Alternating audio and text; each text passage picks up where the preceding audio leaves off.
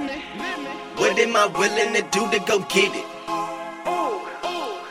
I push things aside just to go get it. I know my role and I play my position. You talking too much, please learn how to listen. I never give up, I'm not quitting, I'm persistent. Welcome back to the Why Network, where we interview every job occupation A through Z, from the trash man to the CEO, and ask them why and how they started their profession so that you can find your dream job too. I'm your host, Kojo Thompson, and today we have a very special guest with us. It is Parminder Mew. Now, Parminder is the owner of Darcy Construction, a successful construction business which oversees a range of exciting projects in the UK. As a successful female leader in construction, Parminder is incredibly passionate about encouraging fellow women to join the industry, so she has got a lot to share with us here today. So, Parminder, shall I proceed? Yes, indeed. All right, Pam. Now, how you feeling today? Absolutely brilliant. Thank you. And yourself? All right. I love to hear it. Now, Pam, we have been trying to get this interview done for the longest time, so I'm very excited to have you on the show. And me too. Thank you. Thank you for having me. All right. Let's roll right into these questions. And that first question would be, why did you start doing what you're doing today? Right. So construction has always been my love. I went to university. I've been in construction since I was a child. My father used to have sites and undertake developments of all sorts. So bricks and mortar was always my interest. I went off to university, did 4 years there, had a scholarship, worked in the construction industry for others for about 12, 13 years before I set my own business up when I was in my late 20s. So I wanted to do something that was my own, the flexibility, and also the pride in being able to build how you want to do, and not be limited to whatever was being built by another company and as an employee. I see. That is very nice. That is very nice. Now, I love how you walked me through. You already answered my second question for me, so I'm just going to go ahead and skip over that one. But my third question, I'm really excited for this answer right here. What are some childhood hobbies and habits that you think matriculated into what you do today? So I had quite an unusual upbringing. My parents, they started their own business up when I was quite young, and we were quite poor when I was really, really young, 5, 6 years old. My parents were first generation immigrants in the UK from India, mm-hmm. and so things were pretty tough. But we really had a good family unit, and you didn't really have toys in those days. You couldn't afford it. That was one of the things. But we had a little yard in central London, and when my father bought his first shop and the development, there used to be bricks and just sand and rubble in the backyard. And my sister, I've got an older sibling and a younger brother. The three of us, that's what sort of occupied us. We would just play with some bricks and make up some made-up sand and cement and make it as muck to join all these old rubbly bricks. And suddenly you'd build a wall, and I think that it was just so much fun. So one of my habits and hobbies as a child, bizarrely, was playing with my siblings in a load of rubble and dirt, and feeling the love of just having something so tactile in your hands, to see something being built. As a child, if you play with building blocks, it's always so, or Lego, it's amazing. You've got all these little bits, and then suddenly you've got a wall or a box. It's the same with us, you had a lot of rubble in the back garden, and suddenly you had a wall or a little structure that you could sit under. So I suppose my habits and hobbies were basically messing around with a lot of old construction material in my backyard. Very interesting, very interesting. That's the first time I've heard somebody bring up the Legos thing, but with real bricks and stuff like that. So that is very interesting. I love that story right there. Now, Pam, I have to ask you, what is an average day like for you? Wow. So construction every day is different. That's why if you enjoy the thrill of planning your week, but only being able to actually undertake sort of, I don't know, about 40% of it, the other 60%, you're literally firefighting and going with the flow of whatever's happening. So my typical day, as a construction director rather than a construction manager, which I used to be, will be in the morning sorting out emails, usually about 6:30, 7 o'clock, sort of a couple of hours of that. I then I live quite close to my offices, so it's quite nice to have a walk. I've got a few dogs, and we'll tend to go for a walk in the morning.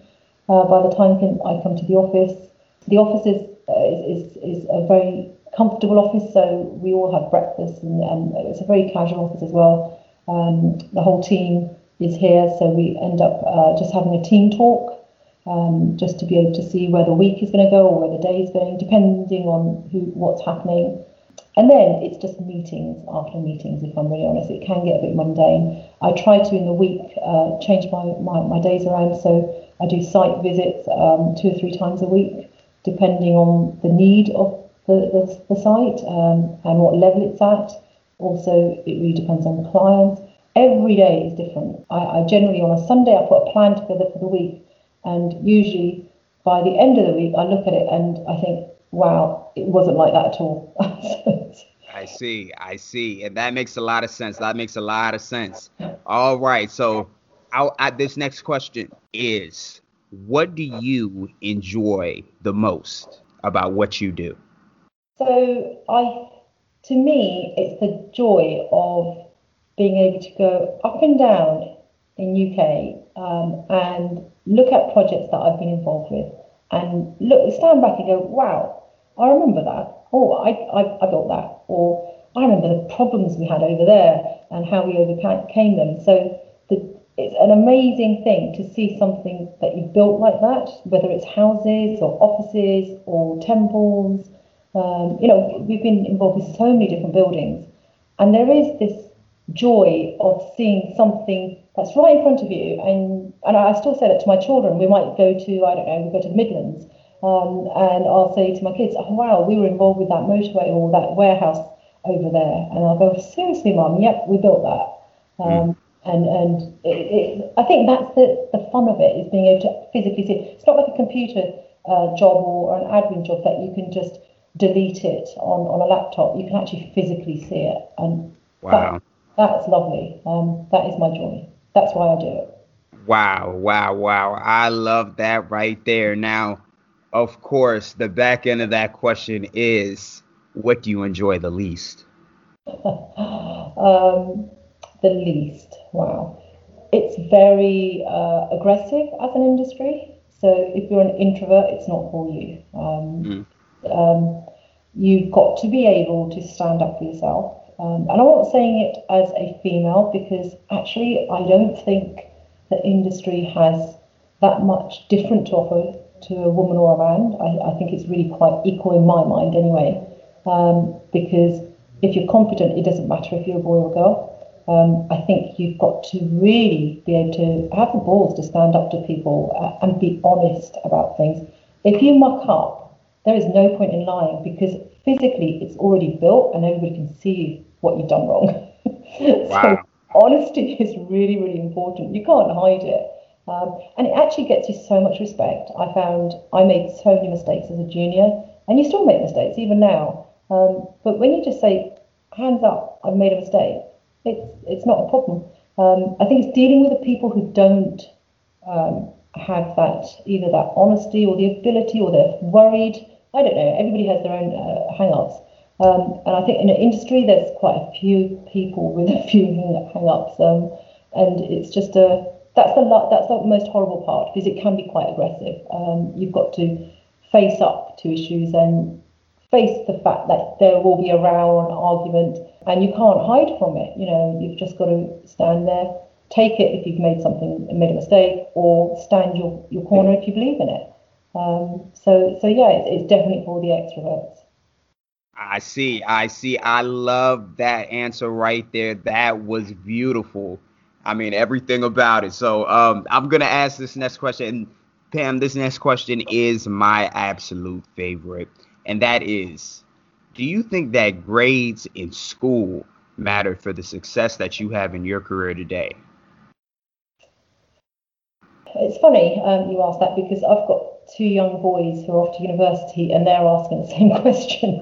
Why do we need to go to university? And they want to come into the industry as well.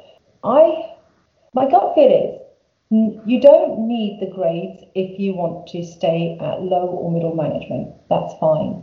Where it makes a difference is if you want to go from middle to higher management. So I always had quite high aspirations, and I knew without that degree, and being a female, we're talking about sort of 25, 30 years ago, a female in the industry, I needed to be able to prove that, hey, I've got this certificate, I know what I'm doing.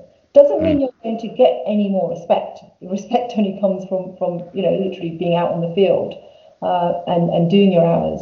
But I do think that it does matter once you want to go past a certain level. For example, if you want to just be a site manager and you come from a bricklaying trade or a carpentry trade, then no, you don't need those grades. Just sheer hard work will get you to that level. And I think it's one of the few industries that still allows you to go up the ladder, not necessarily with a qualification in your pocket.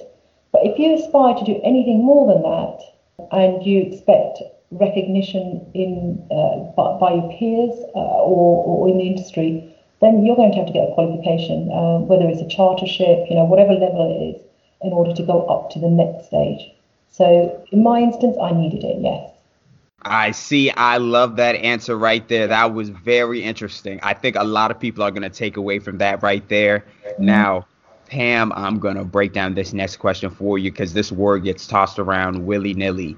And that is, what do you think that your impact is? And when I say impact, I mean, what is your devotion? What are you devoted to? I'm actually devoted to excellence. I think it's really important to try and do the best you can. Now, the industry's got quite a roguish reputation. It doesn't help that you do get the rogues who enter the industry and just mess it up and then just disappear. Which is why I think the ones who are in here and are serious about it, we should set an example, and it should be of a certain level, and we should try and achieve excellence all the time. I think, to me, that's been more important, to prove to customers, to clients that, hey, we're in the construction industry, but we might not be lawyers or doctors, but we have standards. We have our ethics, and we have qualifications, and we're no different to those people.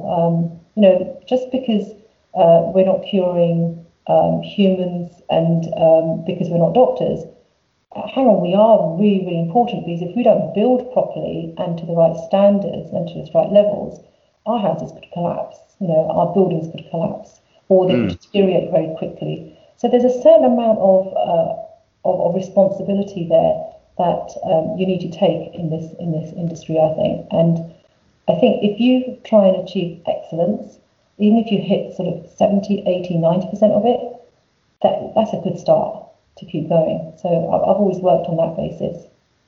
Oh, my goodness, Pam. I think that is the best answer that I've ever gotten from that question. Devoted to excellence. I love that right there. I think that's going to be the quote of the week. So, Pam, you have been giving excellent answers all interview long, but we are down to that last question, and that is, if there was just one piece of advice that you could give to somebody out there listening right now that wants to be in the position that you are in today, what would it be? I think it would be that be ready to put the hours in. Construction is long hours. There's definitely long hours. There's a lot of dedication needed. And if it's not a 9-to-5 job, there's all kinds of issues on sites. And whether you're a director or whether you're a site manager or a quantity surveyor, whatever part of the industry you go into, you have to plow in the hours. because sadly, knowledge is power, and the more you're there, the more knowledge you'll have, and you'll know your project inside out, and that's really important. And anybody who thinks they can just leave at 4 o'clock, or 4:30 in the evening with the rest of the workers or the operatives, they're in cloud cuckoo land, because you need to do all your paperwork, you need to do all your health and safety checks. So you put your hours in, and you can succeed and you can get to the top, because it's recognised very quickly. You can stand out, I think, quite easily in this industry by having that time to put in it and not seeing it as I'm going to clock off now, everybody else is gone. So I don't know, that's what I did. I put in a lot of hours and it got me where it got me. So now I can afford to not have to put that many hours, which is quite nice. I love that answer right there, Pam. And again, the way you followed up, I thought that first one was going to be the quote of the week, but I think your knowledge is power. I think that's going to be the new quote of the week now, because honestly, that was an excellent answer to that question. Now, Pam, again, you have been given excellent, excellent, excellent advice all interview long. But if there's any way that I can promote you in any type of way, I can leave something in the link in the description below, whether it's a website, social media, even a book, something that I can leave so that my audience can reach yours. Yeah. So, if anybody wants any information or any guidance to come into the industry or anyway, I'm around. I'm on LinkedIn under Parminder Mew at darcyconstruction.co.uk, or my website, www.darcyconstruction.co.uk. You can see a selection of the work we do as well. So I'm open and always willing to help any youngsters, especially who want to come into the industry. Very nice, very nice. And please, please, please take advantage of that, because it is very few people out there willing to help you guys out like that. So click that link in the description below. Again, Pam has been given excellent, excellent, excellent advice all interview long. And folks, as you know, there are three types of work: a job, a career, and a calling. Most people have a job. You're lucky if you find a career, but you are truly, truly blessed if you find your calling. And I really hope that me and Pam helped you find it here today, folks. That is a wrap. Thank you. If you like today's episode, but feel like you still need an extra push, make sure to follow me on Clubhouse for free confidence coaching at Kojo the Goat. Again, that's at Kojo the Goat on Clubhouse. Subscribe. Leave a comment, and make sure to follow all our social media channels at WhyiNetwork. All inquiries, please email Kojo at WhyiNetwork.com. Talk to you soon, guys.